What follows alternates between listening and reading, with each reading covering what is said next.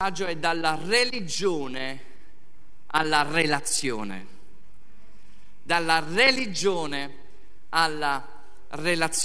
Gli ultimi battesimi che abbiamo fatto, non questi, forse gli ultimi, i penultimi, non ricordo, ho ricevuto un sacco di messaggi, un sacco di chiamate, o comunque qualcuno nel dire ma tu non sai chi si battezza, tu non sai che quella persona fa, magari non è perfetta, no? Non è proprio perfetta, non potresti battezzare.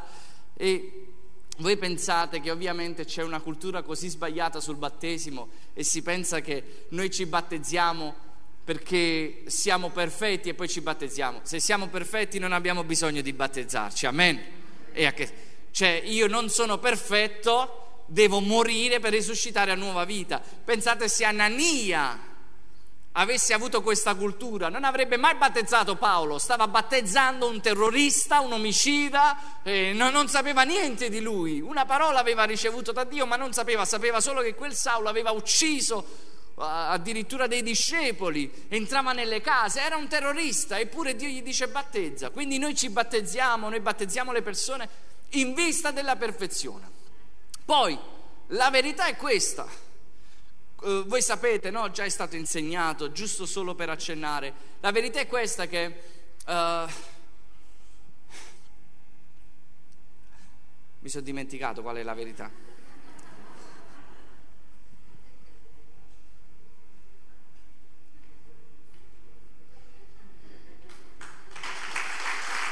Ho tanti file per la mente. Noi, come ho detto, ci battezziamo non per la perfezione ma in vista della perfezione. Il requisito, ecco, ho detto lo Spirito Santo mi ricordava e mi ha ricordato. Spirito Santo, non farmi fare brutte figure, non l'avevo mai detto fino ad La verità è questa, mi sono dimenticato un altro. L'unico requisito, non sto scherzando, l'unico requisito è se tu hai creduto nel Signore Gesù devi battezzarti, amen? Se tu hai creduto, no, ti dici no, io quando sarò perfetto, bene, non ti battezzerai mai. Ti do una rivelazione. O come direbbe Gesù, Giovanni Battista, ti do un nuovo comandamento, che tuttavia non è nuovo, ma è vecchio. È così, quindi noi ci battezziamo e le persone Poi ho visto ovviamente persone che si sono battezzate, che si sono allontanate dal Signore, perché si erano accostati a una religione.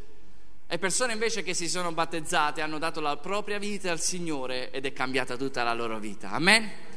Ma noi dobbiamo, chiunque vuole battezzarsi, ovviamente che sta seguendo un cammino, allora chi può proibire il battesimo? Disse l'uomo di Dio, nessuno può proibire, amen? Quindi questo è solo per spiegare.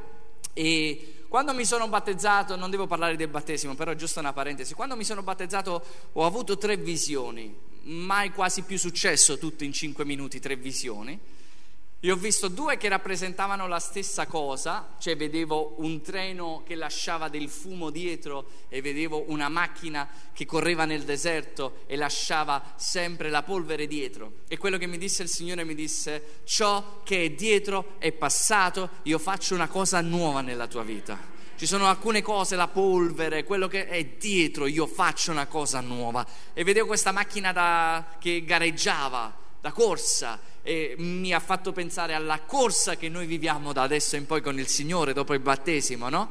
E poi ho visto una scena poco religiosa, ho visto Gesù danzare. Non era religiosa. Sai, uno quando vede Gesù se lo immagina che Gesù sta così. E non sta così perché dice io vengo alle 3, però tu ti immagini e io vedo, non ho visto la faccia ma sapevo che era Gesù, l'ho visto danzare come un bambino davanti a me, e quello che lui mi diceva, mi trasmetteva, è che io sono morto per te, per darti una nuova vita, e io sto vedendo il frutto del mio travaglio. Non è straordinario? E Gesù danzerà mercoledì, amen, ancora una volta. Non sarà così serio. Vi assicuro che non sarà così serio. Gesù, quando stava sulla terra, faceva sempre feste, stava sempre a fare festa con i discepoli, a predicare, e quindi sicuramente mercoledì non sarà di meno a fare festa con noi. Amen? Quindi il titolo di questo messaggio è Dalla religiosità, dalla religione alla relazione. E molti si avvicinano alla religione. Non è scontato dire che purtroppo anche nel mondo evangelico può diventare una religione, ma non è scontato dire che Gesù non ha religione. Gesù è Dio, e il Padre, il Figlio, lo Spirito Santo, non c'è una religione. Io mi ricordo quando ero piccolino e sono entrato in chiesa e ho saputo quante religioni ci sono in tutto il mondo, oltre più di 40.000 religioni. Io la cosa che ho detto Signore, e come faccio a capire qual è la verità? Uno la dice una cosa, uno dice un'altra, e poi io ho scoperto che alla fine, e poi io pensavo, no, da piccolo, che solo gli evangelici venivano salvati, perché avevo rinchiuso Dio in una religione, ma Dio non ha religione, amen? E quindi molti si possono accostare a Dio come una sorta di religiosità, come una religione. E c'è una storia che magari la maggior parte di voi conoscete, quando Davide pecca di adulterio, va con una donna che è sposata e questa donna rimane incinta. Davide voleva nascondere questo, così che Davide fa uccidere poi il marito, ma lei rimane incinta e Davide pecca di adulterio e di omicidio, così che questo bambino nasce e il Signore gli dice a Davide tramite un profeta: tu non morirai, ma il figlio, questo bambino senza nome, che non conosciamo il nome, morirà. Così che Davide per 7 giorni prega e digiuna, rifiuta di mangiare, si mette a terra, faccia a terra, e dopo 7 giorni il bambino muore. Davide si alza, si lava, va nel tempio ad adorare Dio, si prostra, ritorna e chiede da mangiare. I servi gli dicono: ma tu sei strano, prima era in vita e hai digiunato, e adesso che è morto e tu mangi. E Davide dice quell'affermazione che conosciamo: io andrò da lui non verrà da me, ma io un giorno andrò da lui.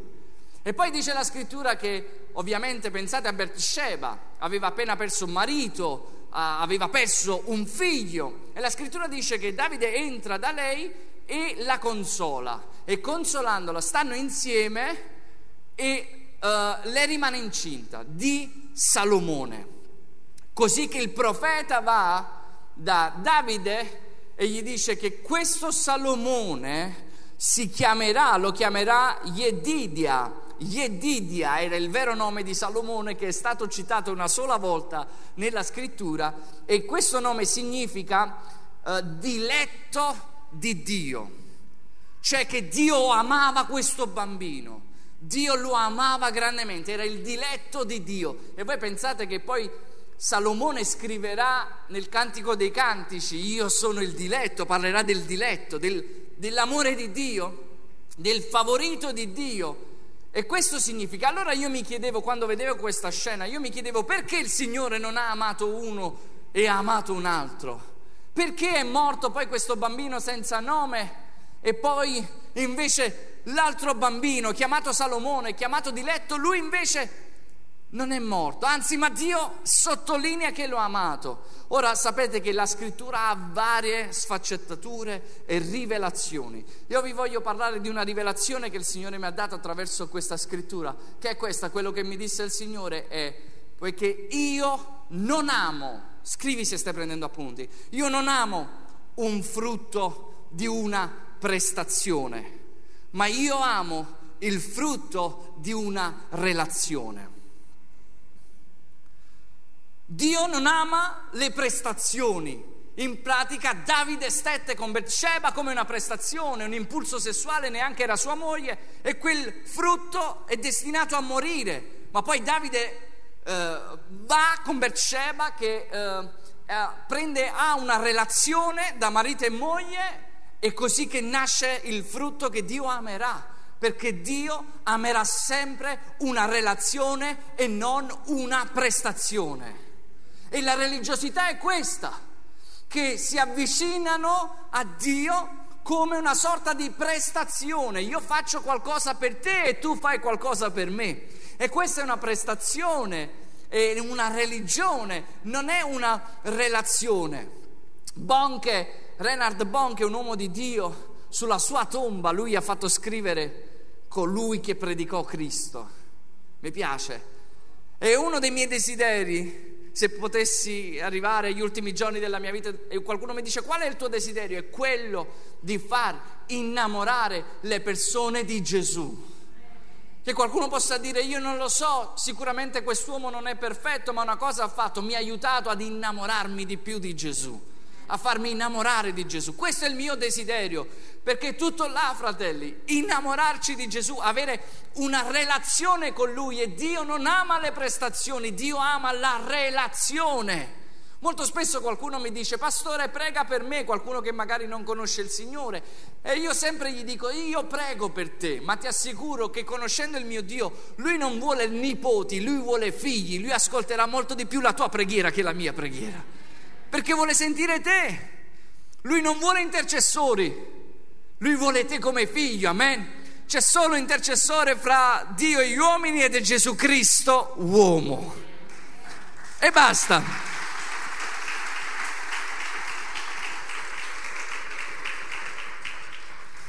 Il bambino muore dopo 7 giorni, cioè 7 è il riposo. Quando la prestazione arriva nel riposo muore. Muore. E la prestazione sempre è destinata a morire. E guardate con me questi versi. Giovanni 5,39 dice voi investigate le scritture, Gesù parla dei farisei, dice voi investigate le scritture perché pensate di aver per mezzo di esse vita eterna, ed esse sono quelle che testimoniano di me, ma voi non volete venire a me per avere la vita. Io non prendo gloria dagli uomini, ma io vi conosco che non avete l'amore di Dio in voi. Wow, stava dicendo a un popolo che leggeva la scrittura, studiava la Torah, andava nella sinagoga, andava in chiesa e diceva voi leggete le scritture ma non sapete che queste non danno vita eterna fin tanto che non avete la rivelazione che queste parlano di me. Questa è la relazione con Gesù, non il leggere semplicemente la scrittura. Questa può essere una prestazione, puoi studiare, puoi vedere tutte le cose, puoi leggere le scritture per vedere le cose che non vanno, gli errori che sono potuti, che hanno fatto magari chi ha tradotto la scrittura. Quindi il digiunare, il pregare, il fare. La Bibbia dice tu puoi dare anche tutto quello che hai per i poveri, se non hai l'amore di Dio in te è una cosa... non serve a niente. Quindi noi non dobbiamo avvicinarci alla religione. La religione non è neanche il problema. Noi dobbiamo avvicinarci ad avere una relazione con Dio. Questo ci cambierà veramente la vita. E tu puoi conoscere quando una persona si è avvicinata a una religione e quando una persona si è avvicinata a una relazione con Dio, che conosce veramente Dio e comunque sta facendo un cammino. Amen. In Luca 18,9 dice disse ancora questa parabola per certi che presumevano di essere giusti e disprezzavano gli altri. 2 uomini salirono al tempio per pregare, un fariseo e l'altro pubblicano. Il fariseo stava in piedi dentro di sé, pregava così: oh Dio, io ti ringrazio che non sono come gli altri uomini, rapaci, ingiusti, adulteri, e neppure come questo pubblicano. Io digiuno 2 volte a settimana. È peccato digiunare 2 volte a settimana? Qualcuno diceva potesse fare io questo periodo 2 volte a settimana. E dice io digiuno 2 volte a settimana, pago la decima di tutto ciò che possiedo. Il pubblicano invece, stando lontano, non ardiva neppure alzare gli occhi al cielo, ma si batteva il petto dicendo: Dio, sii placato verso di me peccatore. Io ti dico, dice Gesù, che questi e non l'altro ritornerà a casa giustificato, perché chiunque si innalza sarà abbassato e chi si abbassa sarà innalzato. Vedete che questo fariseo non faceva cose sbagliate, digiunava, pregava, dava la decima, faceva tutte le cose, ma il problema non era questo, è che faceva questo non avendo una relazione con Dio. Tutto ciò che noi facciamo, che non ha il tocco di Dio in sé, non ha la vita in sé e ci porterà al frutto della morte. Vivremo la morte, serviremo Dio e sbufferemo. Andremo in chiesa e possiamo sbuffare. Faremo qualcosa per Dio e non lo faremo con quella rivelazione di avere una relazione con Lui. Quando abbiamo una relazione con Dio, tutto cambia nella nostra vita. Cambia totalmente. Fratelli, ma diciamoci la verità, ma chi ci poteva cambiare? I genitori, non penso che, io non so voi, ma io non potevo essere cambiato da queste cose. Solo un incontro con Gesù poteva stravolgermi la vita. Ma chi la voleva una religione? Io dicevo, quando mi parlavano di Gesù, io dicevo, ma chi deve mettersi la Bibbia sotto al braccio e andare in chiesa? Non era per me. Non sapevo che Dio voleva che io diventassi una Bibbia che camminava. Non lo sapevo che dovevo diventare una lettera vivente che camminava. Pensavo di un Dio religioso, pensavo che dovevo farmi evangelico, pensavo che dovevo mettermi una cravatta, pensavo che dovevo parlare in un modo, alleluia! Non mi identificavo e se non facevo questo mi sentivo...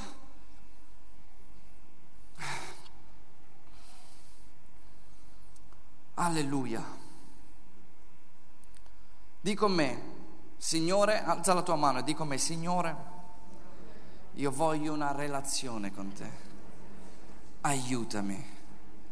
Amen. In Matteo 5:20 è scritto: perciò io vi dico, se la vostra giustizia non supera quella degli scribi e dei farisei, voi non entrerete affatto nel regno dei cieli. Cioè, loro facevano tutte queste cose e Gesù dice: voi dovete superare la loro giustizia. Qual è il superare? È che loro si accostano alla loro giustizia, ma voi non dovete accostarvi alla loro giustizia. Voi dovete fare sì queste cose, ma dovete avere una relazione con me. Gesù è morto affinché noi avessimo una relazione, non per darci una religione. Gesù è morto non per darci delle regole. Gesù è morto ed è risuscitato per darci vita e vita abbondante. Non è morto per darci dei vestiti a come comportarci in maniera esterna. Gesù ha detto ai farisei ipocriti: pulite prima l'interno e poi anche l'esterno. È dentro che deve cambiare, è la nostra relazione con Lui che deve cambiare. Io non devo pregare perché ho fatto le mie 10 preghiere, allora tutto mi andrà bene. Io devo pregare perché devo avere comunione con mio Padre. Devo parlare, quando cammino devo continuare a parlare con Lui. Scrivete questo velocemente, alcuni sintomi di religiosità. Questa sera metto il termometro sotto ognuno di voi. Non pensare che questo messaggio sia per la persona accanto a te. Non è per tua suocera, è per te. È per te. Sintomi di religiosità. Sapete quando si accende la spia nella macchina? Quelli sono comunque degli avvertimenti. Ci sono dei sintomi. Il primo è che il fariseo, lo spirito di religiosità, prende il mezzo al posto dello scopo, cioè il mezzo va al di sopra dello scopo. Lo spiego così. Gesù l'ha detto così: il sabato è fatto per l'uomo e non l'uomo per il sabato. Mentre i farisei, pur di ascoltare Dio, la legge del sabato, erano capaci di uccidere gli uomini per aver vietato il sabato. Siete con me? Quindi quello che era un mezzo diventava uno scopo per loro. Oppure i farisei, per la scrittura, potevano uccidere le persone violando la scrittura addirittura. Erano così ipocriti. Non entrarono nel giorno di Pasqua, lì dove Gesù doveva essere crocifisso, e intanto stavano crocifiggendo il figlio di Dio. La religiosità è così stupida. La religiosità ti ammazza, è uno spirito di giudizio. E infatti un altro sintomo è questo: è spiritualizza tutto. Tutto è spiritualizzato. Coca-Cola dal diavolo, Pepsi-Cola all'inferno. Questo è il segno, questo è quello, e questo è quest'altro, questo non lo puoi fare, e vedi i mostri dappertutto. demoni, Coca-Cola, i demoni. Perché Coca-Cola? Non lo so, però questa... spiritualizza ogni cosa. La TV è dal diavolo, la TV non è, è neutra, come può essere dal diavolo? I soldi dal diavolo, no, sono neutri i soldi, quello che fai o no, con i soldi puoi uccidere, con i soldi puoi benedire. Gesù aveva i soldi, non era dal diavolo, cioè no che Gesù si era fatto i soldi, non pensate a male, c'aveva la borsa con i soldi che dava ai poveri. È dal diavolo. Il pallone, sapete che si dice qualche anno fa? Il pallone era la testa del diavolo. Chi giocava a calcio era la testa del diavolo che andava avanti e indietro. Il mare è per i pesci.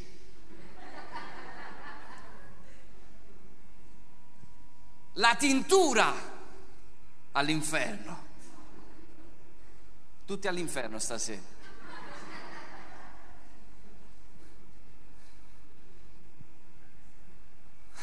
Mi fermo qua. Potremmo andare avanti, ma mi fermo. Terzo, lo spirito di religiosità cambia facilmente idea sulle persone. È uno spirito. Mo ti amo, se poi dice qualcosa che non va, ti odio. Poi ti amo, poi sei da Dio. Osanna! Dopo 24 ore, crocifiggilo! Se mi dai da mangiare, ti faccio re. Se non mi dai da mangiare, non sei nessuno. Siete con me?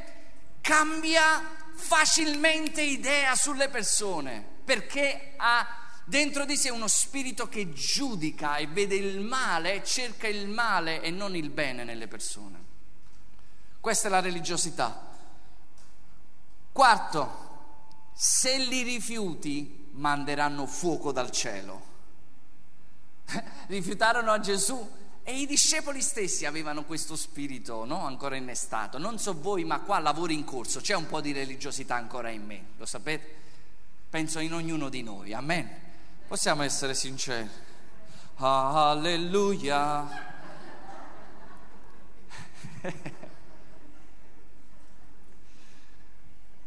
I discepoli non ricevettero Gesù.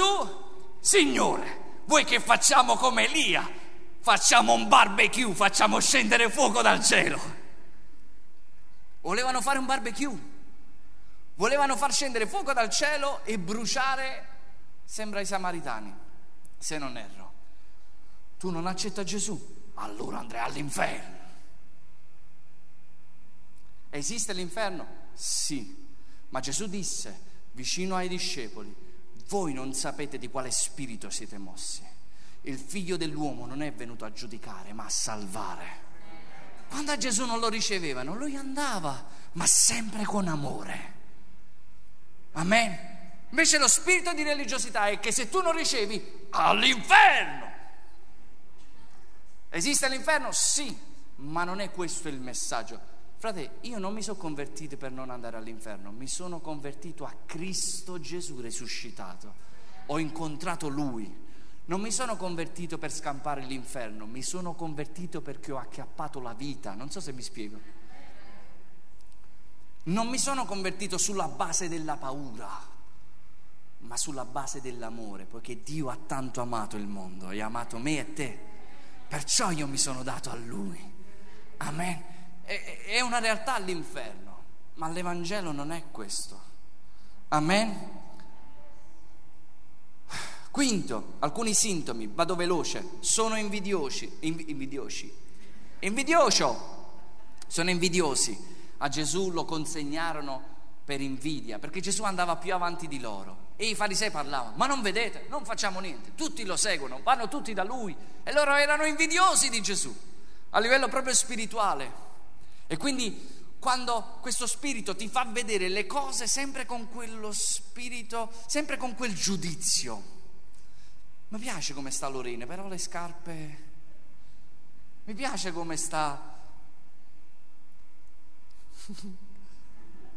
Feliciano, però sembra che sta a capo. vedo sento, ascolto la predica, però vado a vedere le cose che non vanno. Ascolto il messaggio, ma vado a vedere quella cosa che dice no, la scrittura dice qualcosa di diverso. Ascolto, ma devo dire qualcosa. Io non so voi, ma io ero così. E io ci lotto per non essere così. Ma voi siete santi, io no. Sesto, Gesù diceva ai farisei fanno le cose per essere ammirati dagli uomini. Fanno le cose per essere ammirati continuamente. Questo è lo spirito di... Tu li vedi che a un certo punto ci fanno preghiere, iniziano a innalzare preghiere. Mi è mai capitato che tu stavi bene con una persona, stavi parlando, sai, tutto a posto, ok, preghiamo. A un certo punto quella persona iniziava a pregare e iniziava a cambiare la voce. Oh Signore Dio del cielo e della terra, giacché tu venisti. E questa è la... A parte questo, fanno le cose per essere ammirati continuamente. Settimo, amano i posti d'onore, dice Gesù, amano le posizioni e i titoli. Chiamami rabbi, chiamami rabbi, chiamami pastore, chiamami apostolo, chiamami. Una volta una persona disse vicino a un pastore, pastore, e lui disse non mi chiamare pastore, chiamami apostolo, se no gli altri si confondono. Chi si confonde, gli altri o tu?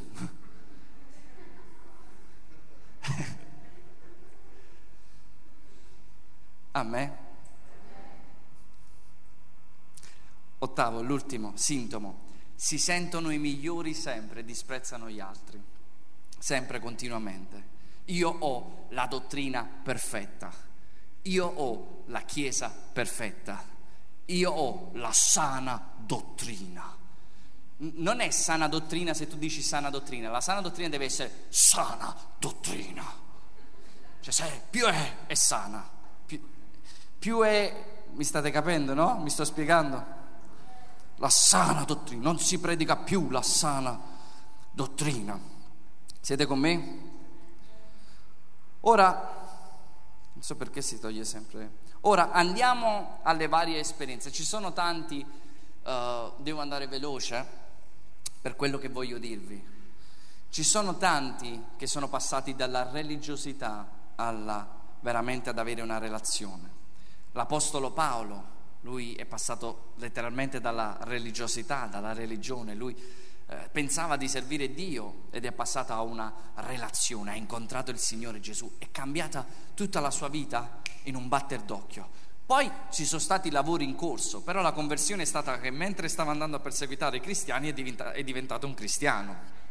Poi lavori in corso, ma ha incontrato il Signore Gesù. E sapete, noi pensiamo che i discepoli sono fortunati perché hanno avuto una relazione con Gesù umano e allora potevano avere questa relazione, ma oggi anche noi possiamo avere questa relazione. E il Signore mi ha parlato proprio stamattina attraverso la relazione che ha avuto con i discepoli alla sua resurrezione, perché io mi chiedevo come mai Gesù non si faceva conoscere quando è risuscitato dai discepoli. E questo è il motivo per cui Gesù non si faceva conoscere con il suo corpo che loro conoscevano, perché dovevano conoscerlo per rivelazione e non più in maniera umana.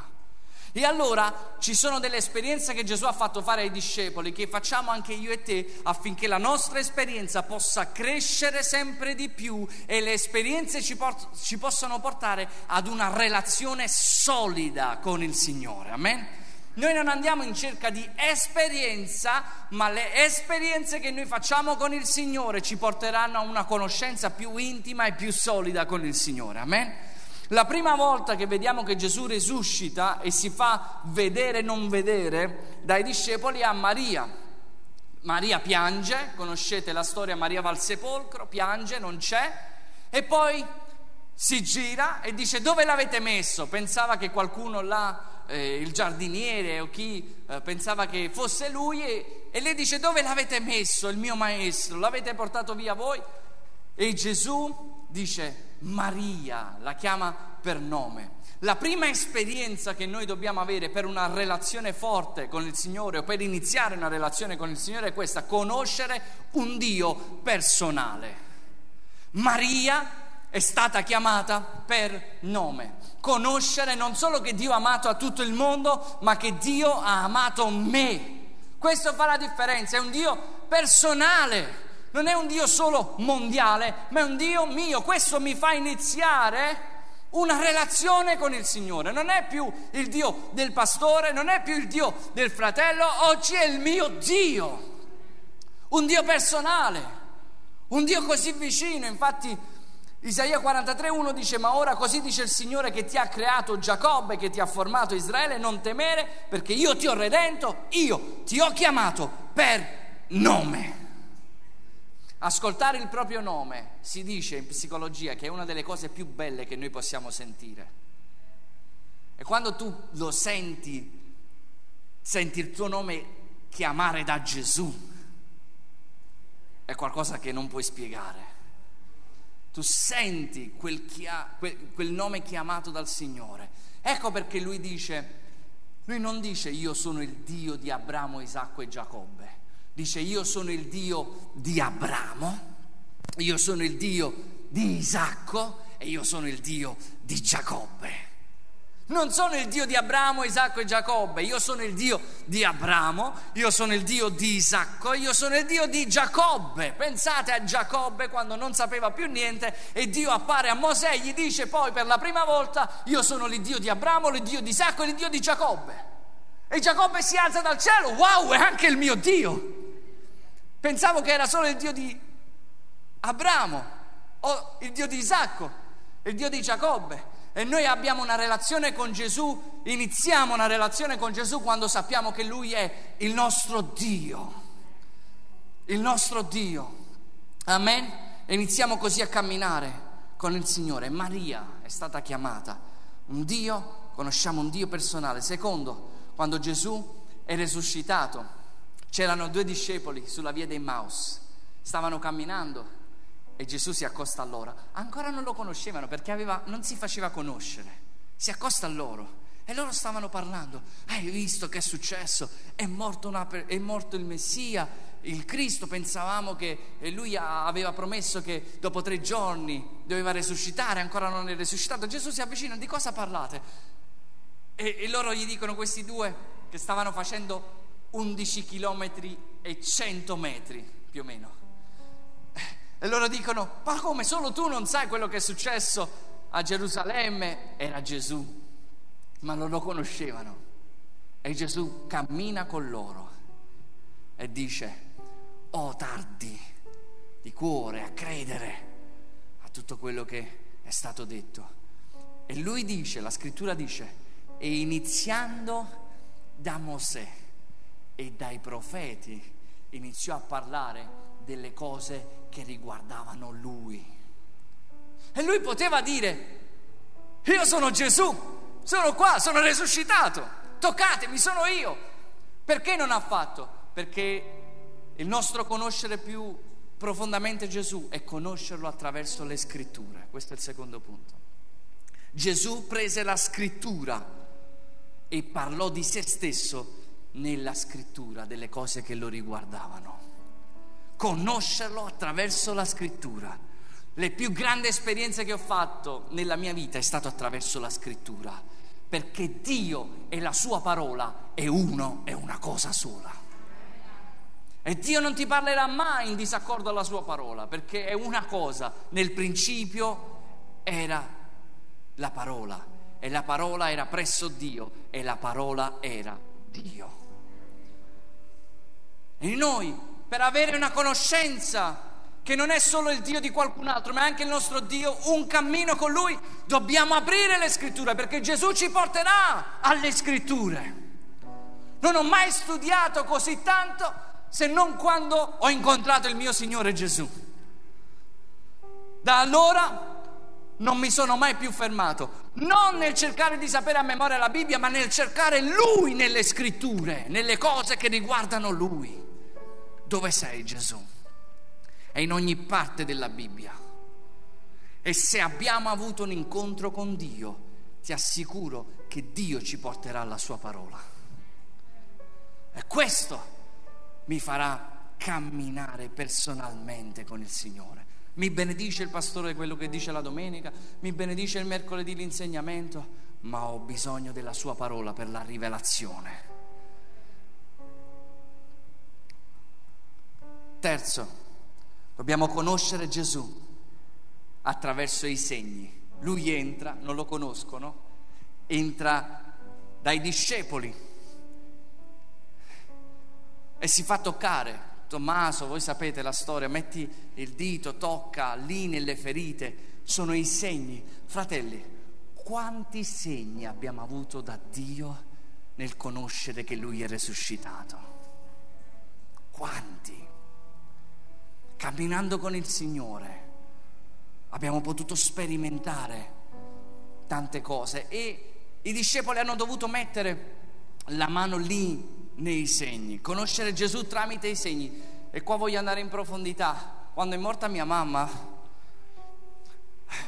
è stato uno degli anni più brutti della mia vita, ovviamente volevo magari passare subito all'anno successivo, ma comunque non avrebbe cambiato la mia sofferenza in quel momento. Ma in quell'anno, l'anno più brutto, c'era la riunione di preghiera l'ultimo giorno dell'anno, il 31.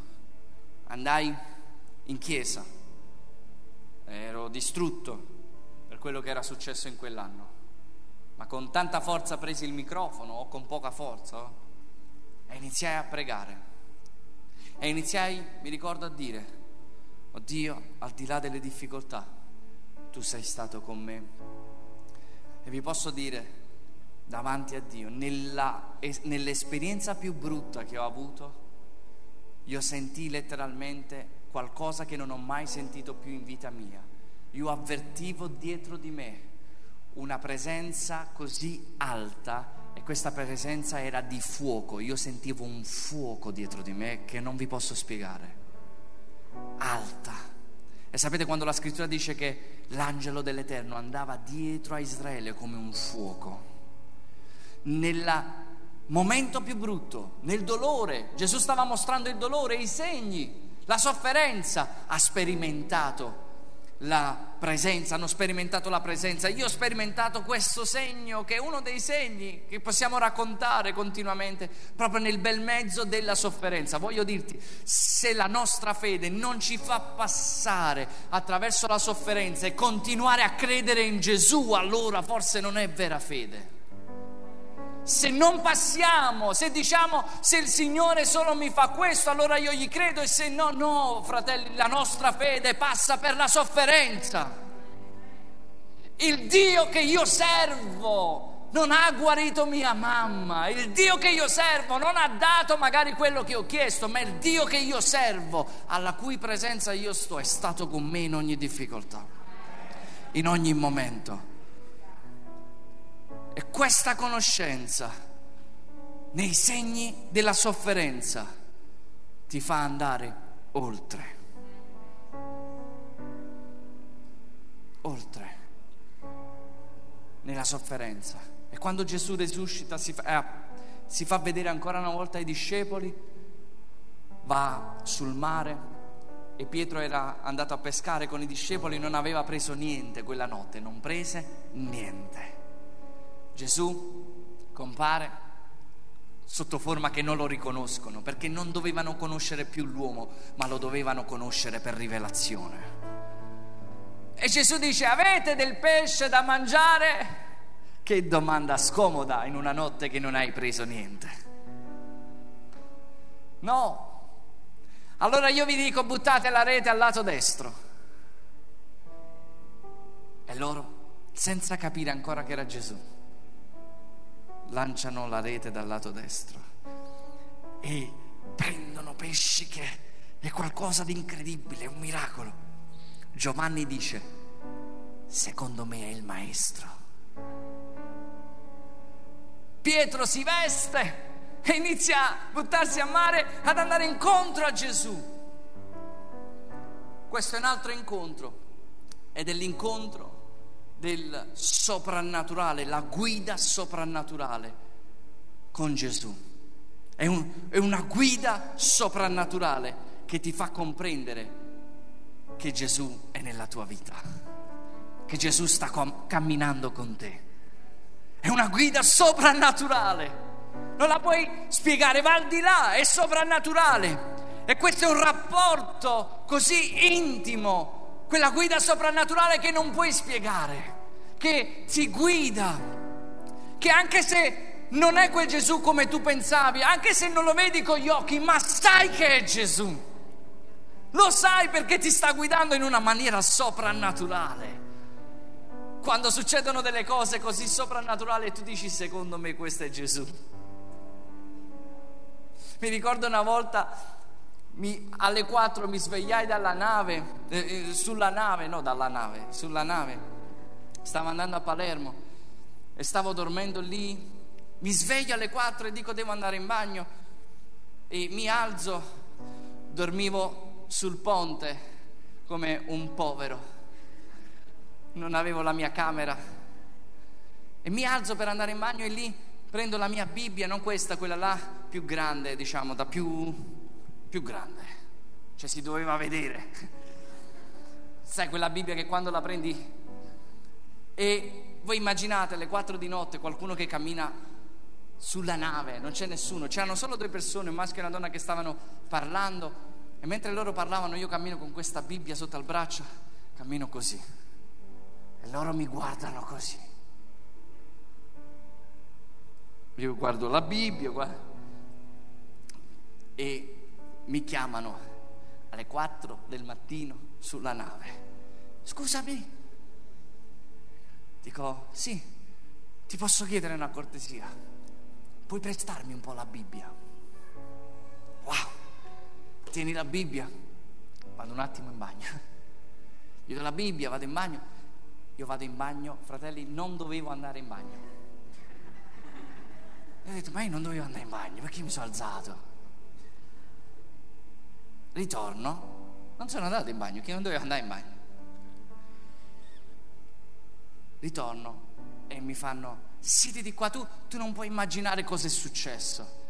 Io ho conosciuto questa ragazza qui sulla nave e gli stavo dicendo che le statue non vanno adorate, gli stavo dicendo che non bisogna avere una religione ma una relazione con Dio, gli stavo parlando di Esodo 20. E poi io ho detto: in questo momento ci vorrebbe una Bibbia.